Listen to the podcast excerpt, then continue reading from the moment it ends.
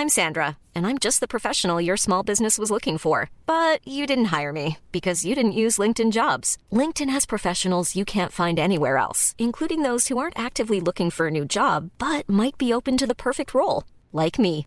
In a given month, over 70% of LinkedIn users don't visit other leading job sites. So if you're not looking on LinkedIn, you'll miss out on great candidates like Sandra. Start hiring professionals like a professional. Post your free job on linkedin.com/people today.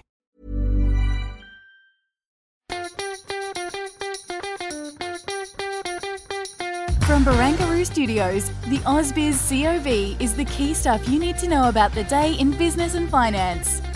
Well, hello there. Hello, hello. It is the 11th of August 2021.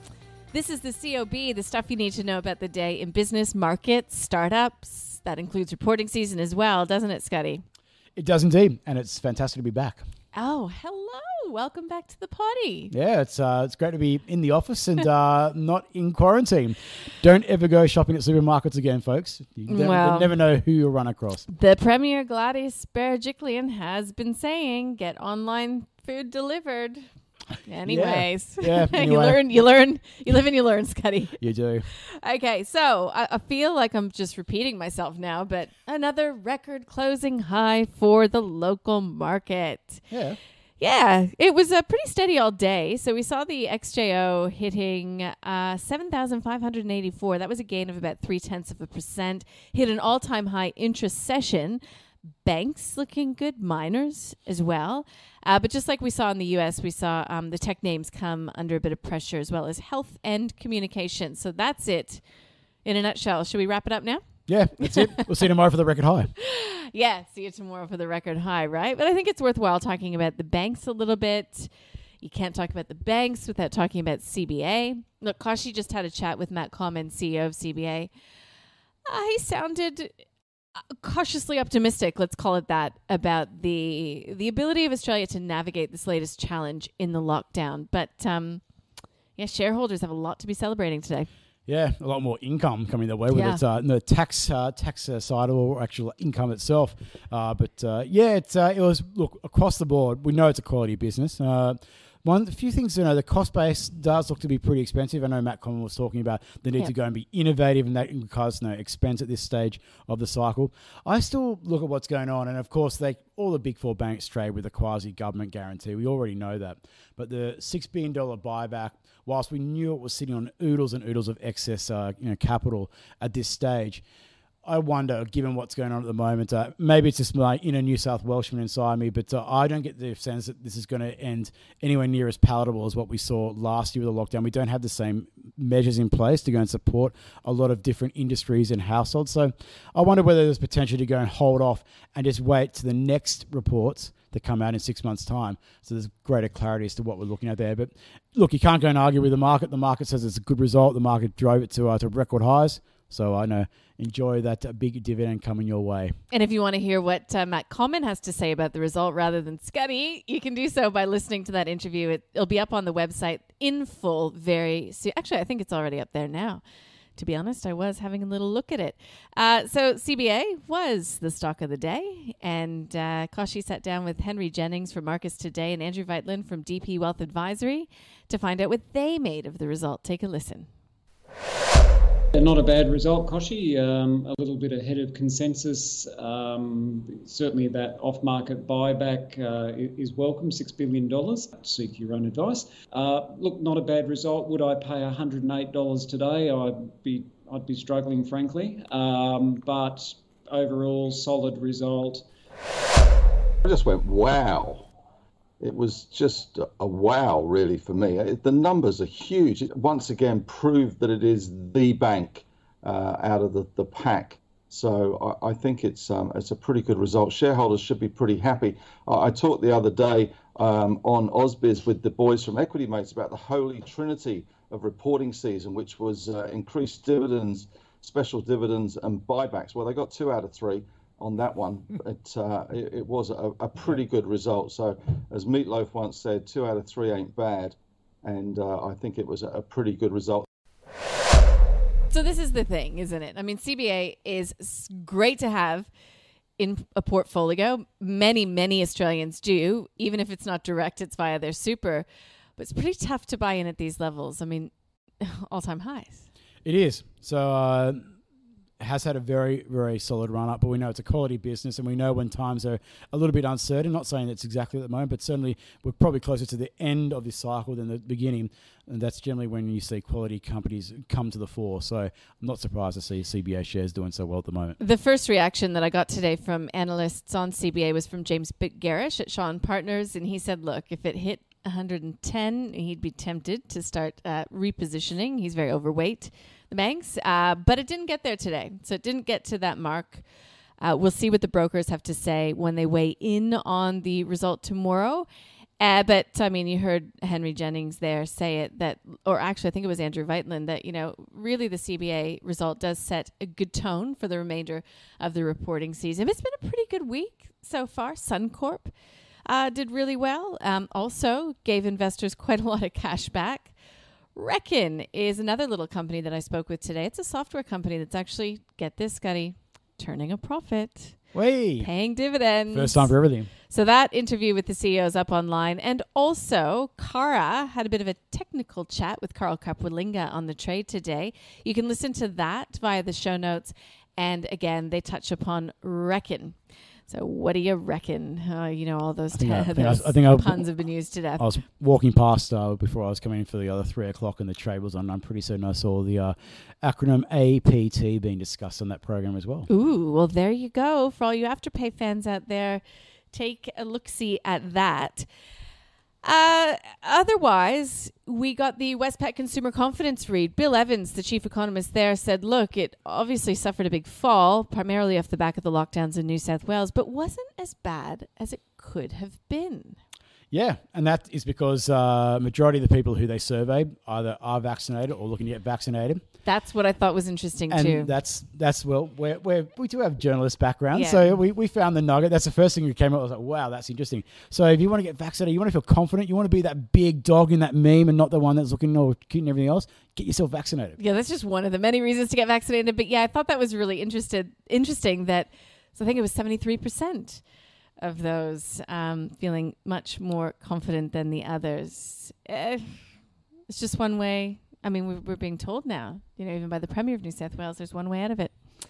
And that's Yeah. critical mass in vaccinations. I remember tweeting, geez, weeks ago now, and I said that New South Wales has abandoned the zero strategy. It's now going to be, you know, Yeah, but Scotty, in all honesty, sorry to interrupt, but like the zero strategy we've been saying for ages. I mean, Australians, the leaders, I think, and have thought for a long time, they needed to start having that real conversation with people that COVID's not going away and we're not an island. We're a continent, but we're not an island. Yeah, and uh, I'm incredibly fearful, and this is part of my uh, thesis about the CBA results I was talking about earlier on.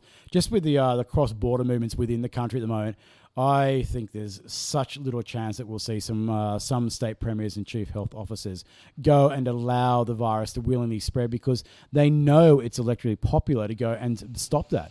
And so, how this goes and resolves itself, obviously, New South Wales, um, by one by by not real uh, choice at the moment now, is going their own way. How the rest of the uh, the nation goes and comes to grips with the virus, eventually being allowed to circulate, it's going to be problematic to say Look, the least. I've got to say, I'm not usually an envious person, but I did look at my uh, one of my social media feeds just a little while ago, actually, and the life they're living in WA. Yeah, it's going to be tough. It's going to be tough. Yeah, and uh, you can go and add uh, South Australia to the list. You can add uh, Tasmania to the list. Uh, there's Northern Territory. You can go and add lots of parts of the country. But it's so funny because you know, it's just going to emanate. It, it, the ripple effect is huge. Jacqui Lambie uh, in the Senate.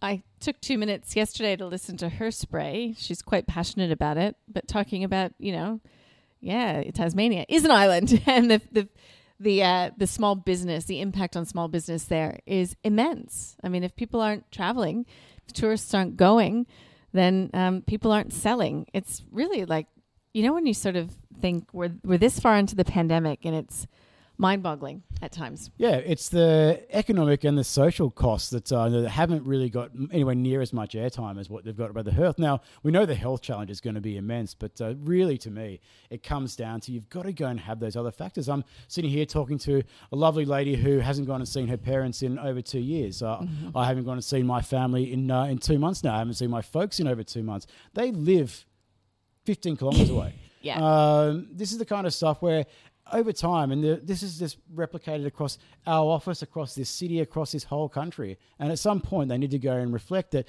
we need to go and rejoin back to the rest of the world. And that means, unfortunately, for those who don't want to go and get the, uh, the vaccine and those who don't want to go and let the virus in, that's going to happen. Yep. All right. We should get off our soapboxes before we get too uh, too interested in Ah, ourselves, I love it. Scotty. uh, no kidding. All right. So look, it, it was a positive day for the local market. If I just quickly run through some of the companies that reported, CBA, you know, is up by one and a half percent by the end of it. Uh, Arena REIT is looking pretty good. Total income up 83%, net profit more than doubling, its share price up by 1%. As Centuria, Centuria Capital, you always have to make sure you've got the right one, up by close to a percentage point. And Computershare, it reported after the bell yesterday, up by three tenths of 1%. One company that um, disappointed, obviously, even though net profit was up 27%, was Mineral Resources. It, uh, it took a hit. It was down by about half a percent, although the selling earlier in the session was more pronounced. And it comes on a day that we saw a bit of, uh, bit of a rebound in iron ore, or, or did I blink and miss it? I, I can't.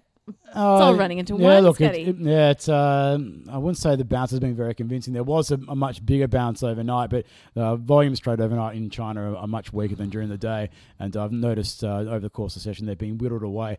I am going to be fascinated after the, uh, the the big miners, and I think Rio has actually got its dividend tomorrow, going trading its Right. dividend, to see what the capital loss is going to be in Rio once that dividend has been you know given to those eligible shareholders, because the price movement based on where the spot price is at the moment and where those share prices, there's been almost no reaction in the share price to that decline. So I'm really interested to see how many people are hanging on just to get that income stream because uh, tomorrow will be quite instructive for the other miners.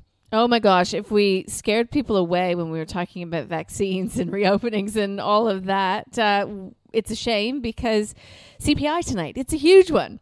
There is the possibility for market volatility around that. Um, look, Chris Weston from Pepperstone, I started out the day by speaking with him. He's saying we need to see a lift of about 50 basis points month on month, potentially 60 bips to really stir things up too greatly.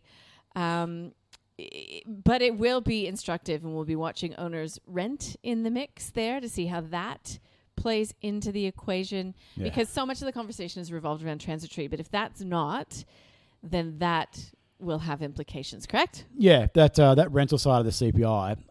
All you got to do is overlay, uh, you know, price movements for actual houses in the United States, and then go and lead it by about six to nine months, and it's got a very, very strong correlation, and that is a hefty component in that CPI basket.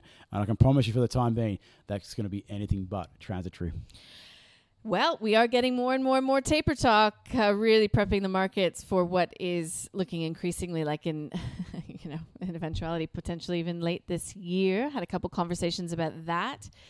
So uh, you got to listen out to those doves, according to Capstream Capital. Once those doves start to sound a little, little less dovish, potentially a bit more hawkish. So think Brainard, think Powell, and Clarida. And we got Clarida. So we've got one of that trifecta already sounding a little less dovish. We'll know that Powell will be the last to go and capitulate, Yeah. and, and when he capitulates, it will be the announcement date. So. I'm confident that it's coming in the next month or so. I think there's even a possibility we're not going to get the payrolls report uh, before Jackson Hole, unfortunately. But just looking at some of the other labour market indicators out there, there is not one iota proof that they need to be doing 120 billion worth of asset purchases right now. To me, just go and keep the uh, the Fed's fund rate unchanged for you know, a prolonged period of time. Taper back those uh, those purchases, and then let the economy go under its own steam. But you've got to give the market a bit of say as to what the cost of money is. Don't just dictate it all the time. All right. Uh, Scotty, I'll just quickly get us back to equities for a moment. Would like to check in on what the best performers were today. Orocobre, so still a lot of uh, goodwill there for those lithium plays. Iris, M&A as well. There's so much to talk about. Up by 5% on that improved offer. Challenger gaining in the wake of yesterday's results. We've had the brokers weighing in. Megaport is the worst performer, though, selling off by 6.5% in the aftermath of its result yesterday. And Ingham's. Ingham's has had its target price cut by 2% by Macquarie as well. So I just say wings clipped. Let's end it there, shall we? I mean, we could talk all night, but uh, we've got other things. Well, we don't really have that much to do, do we? Maybe a bit of dinner. Yeah, I got nothing at all. Yeah, I don't even know what dinner is, but yeah, maybe some Ingham's. Uh, yeah, we'll, we'll catch you tomorrow for fresh record highs. Yeah, fresh record highs and that inflation read being digested from 8:30 live on the channel and you can catch up of course on the web. Bye.